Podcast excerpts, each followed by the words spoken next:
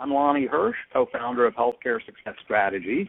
And today, our guests are Michelle Friedchen, Senior Manager of Marketing Research and Analytics at the Cleveland Clinic in Ohio, and Mark Rothwell, Vice President of Marketing and Communications for the Dean Clinic in Wisconsin.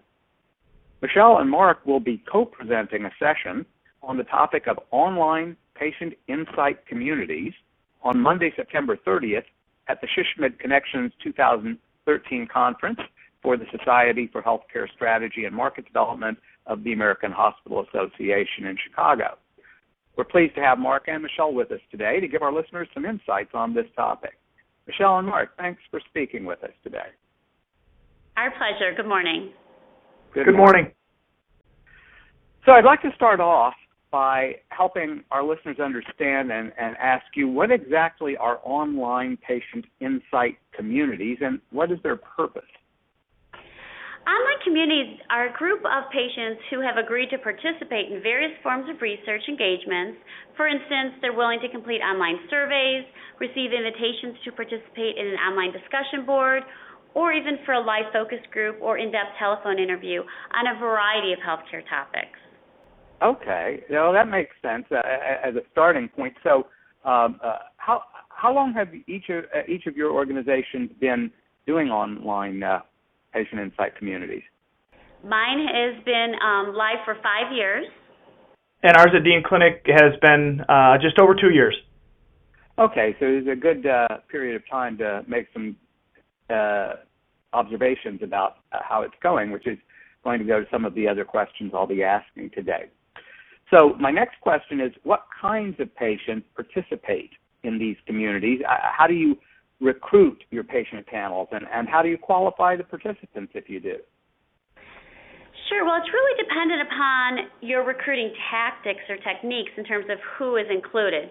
Ultimately, you really want a nice mix of representative patients. So we do compare our patient stats on a regular basis to our patient population. For the Cleveland Clinic, we find that our panel does tend to skew a little bit older and unfortunately is a little less diverse. So therefore, we're putting in place some additional recruiting tactics to try to even that out. Um, and I would like to note that the panel members do double opt in to participate, and their clinical data is not linked back to their responses. So rather, it's based on self-reported information. Therefore, it's it's HIP, it is HIPAA compliant. Oh, um, well, ours is similar to uh, Michelle's in that our we look to our primary target audience, who's uh, we've identified as mom, uh, typical 25 to 50. Uh, so we focus a lot of our attraction strategies around them. Uh, but we are okay with, you know, if men want to join our panel or empty nesters, uh, those kinds of things. And a lot of our recruitment strategies focus on that target audience. So we we tend to leverage digital options or social medias, uh, such as our website or Facebook. Uh, we want to make sure that we're engaging that audience where they're uh, consuming a lot of that media. Uh, we also have had a lot of success in live events. Uh, we have a women's expo. We align with our affinity groups uh, such as Women Heart, um, and then we also just recently partnered with one of our local CBS affiliates to have a digital sign-up uh, contest that we netted about 200 participants in the last week. So, wow, that's impressive. Having put together these panels, these online uh, patient panels, how do each of your organizations use the data and the input that you get from these communities? We tend to use that in answering specific marketing questions. Uh, in the beginning, we used it to answer those specific questions because we were learning the tool and the, the size of the panel wasn't um, to a level that it is statistically valid. And so we tended to do that in the upfront. But now that we're over 2,000 people on our patient panel, we've expanded that and, and really focused more on operations. And we're in the process of trying to, our, our value proposition is around exceptional patient experience. And so we are putting a lot more focus and efforts around the operational side and redesigning primary care, and their feedback is critical to our efforts in that. And, and I just want to step back in terms of how we recruit for our panel. First, um, our most successful ways of recruiting were through electronic newsletter subscribers and electronic medical records or through our MyChart members. Other ways are direct mail so that you can allow even, you know, all of the patients, not just the online audience, a chance to participate. You know, we include information in our hard copy newsletters, and we also are doing targeted community events similar to Mark in order to recruit the younger and more diverse panel members. In terms of how our organization uses the data and input, um, we conduct studies for various areas such as Mark in our organization, such as marketing, communications, operations, office patient experience. So, for instance, for marketing, some examples, we test our advertising, such as billboards, direct mail pieces, online ads. In terms of our communications area, we do a lot of testing of our, of our collateral pieces, such as newsletters, patient education pieces, health literacy and terminology studies. And you can show images and listen to audio or video, link to websites, we do test and do some website evaluations and navigation studies. And our patients really enjoy sharing information to help improve the patient experience. Therefore, we partner with the Office of Patient Experience and do things like look what's missing on some of the HCAHPS areas. You know, we do discussion boards or, or surveys to understand that in a deeper level.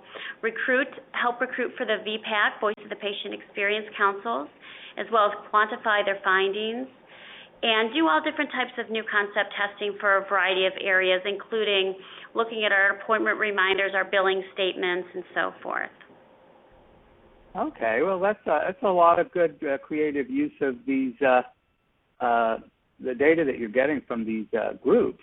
Um, just a kind of a technical question: uh, Who exactly administers these online communities? I mean, are are these separate websites? Are they embedded within your organization's website? How do people get to them, and, and who takes care of all of that? Well, we have a person internally that uh, we dedicate. Um, she'd love to be able to spend more time on it, but she spends probably half her time, and she works with an outside vendor. Uh, our, our vendor is Vision Critical, uh, who is also the vendor for uh, Cleveland Clinic. So we've actually just partnered with them and found out what works for us, and then we leverage their internal capabilities with ours to make sure we can, you know, build and send out surveys. Uh, but they assist with the panel management and the annual satisfaction surveys when we send out prize fulfillment and just some of the overall management of it. Um, and our partner has some a la carte services that we use on occasion, but the majority of the administration of the online community is internally and our website is a separate website. Uh, our Dean Listens panel uh, portal is a separate website. Okay, Michelle, how about in your case with the Cleveland Clinic? It is is very similar. Um, we also partner with a vendor, Vision Critical, and so they do things such as the platform, the electronic survey builder platform. Um, they host. They send out all, they fulfill all of the incentives for the panel. We do design our own surveys internally and program them and we also set up deployment dates and reminder emails. However, when we are in a pinch or time sensitive, um, we have reached out to them to, ha- to have them help us with those things as well. Okay, so having had a better understanding at this point of what the communities are and how you use the data and how all of that gets set up and maintained, um, I have a different kind of question. Why do you think healthcare organizations that don't already have kind of patient insight community should develop a patient panel for it. And I guess kind of a follow-up question is, are there any other relevant studies or questions, uh, you know, that you could answer uh, in in how you uh, survey these uh, patient communities, and how would uh, how would an organization even get started on this process if they're not already doing it?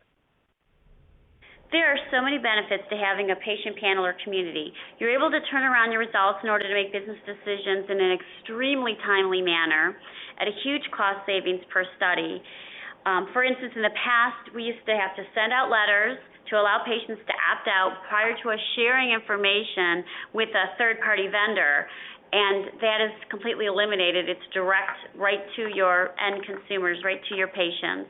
We also are able to reach out to specific populations. So, you know, if you wanted to talk to females with breast cancer between the ages of 35 to 55, you have that, you know, segment in your panel that has already been screened. So you already can reach directly out to those individuals. And our panel members really do provide really robust verbatim comments, and they're just very engaged and active. We get a very healthy response rate, which allows for a very statistically valid sample. We get over 1,500, sometimes over 2,000 um, from many of our studies.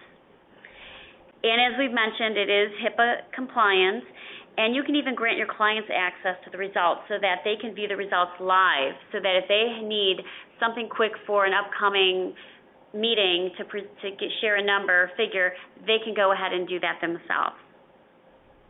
Oh, that's interesting, Mark. How do how do you, how do you uh, uh, you know um, recommend uh, organizations that don't uh, do this? How do how do, would they get started?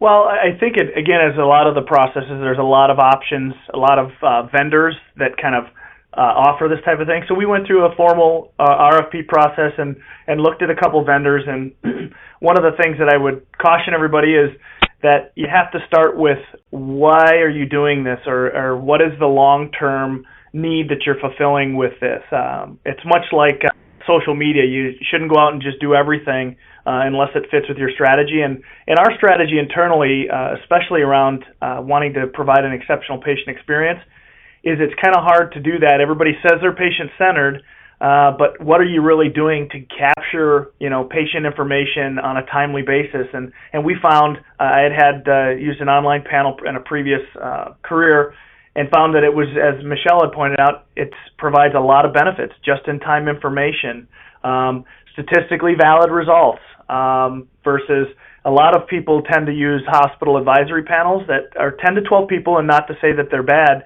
It's just that this online panel allowed you to have either validate what's coming out of those panels or providing insights to kind of gain more information about.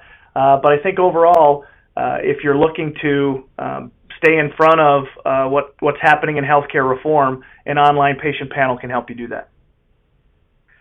Well, it sounds very powerful. Uh, I'm sure some of the uh, organizations listening to this uh, broadcast are wondering uh, how expensive it is, or, or you know, another way of asking: Can smaller hospitals afford to establish and maintain these kinds of online patient communities? Well, I, I like I tend to look at it as as expense is kind of a dirty word. I look at it more of a of an investment. Um, and again, okay. as as we look at going into value, um, I think having just in time relevant information and feedback on initiatives that you're spending a lot of resources and time on that you can easily and quickly look at the amount of resources that are spent on projects that go nowhere that that do- those dollars could have been put towards getting upfront information and so my our philosophy here is we really can't afford not to be in an online patient panel just because of all the benefits that we've talked about. I can't agree with Mark more. I mean, we find it such a valuable tool. And again, you know, it's just our panel is just one more tool in our market research toolbox. However, we do go in and use it often. So we have clients come to us with many different objectives, and many times they have really quick deadlines. They don't have a large budget. They need, you know, they just need an answer for an upcoming meeting.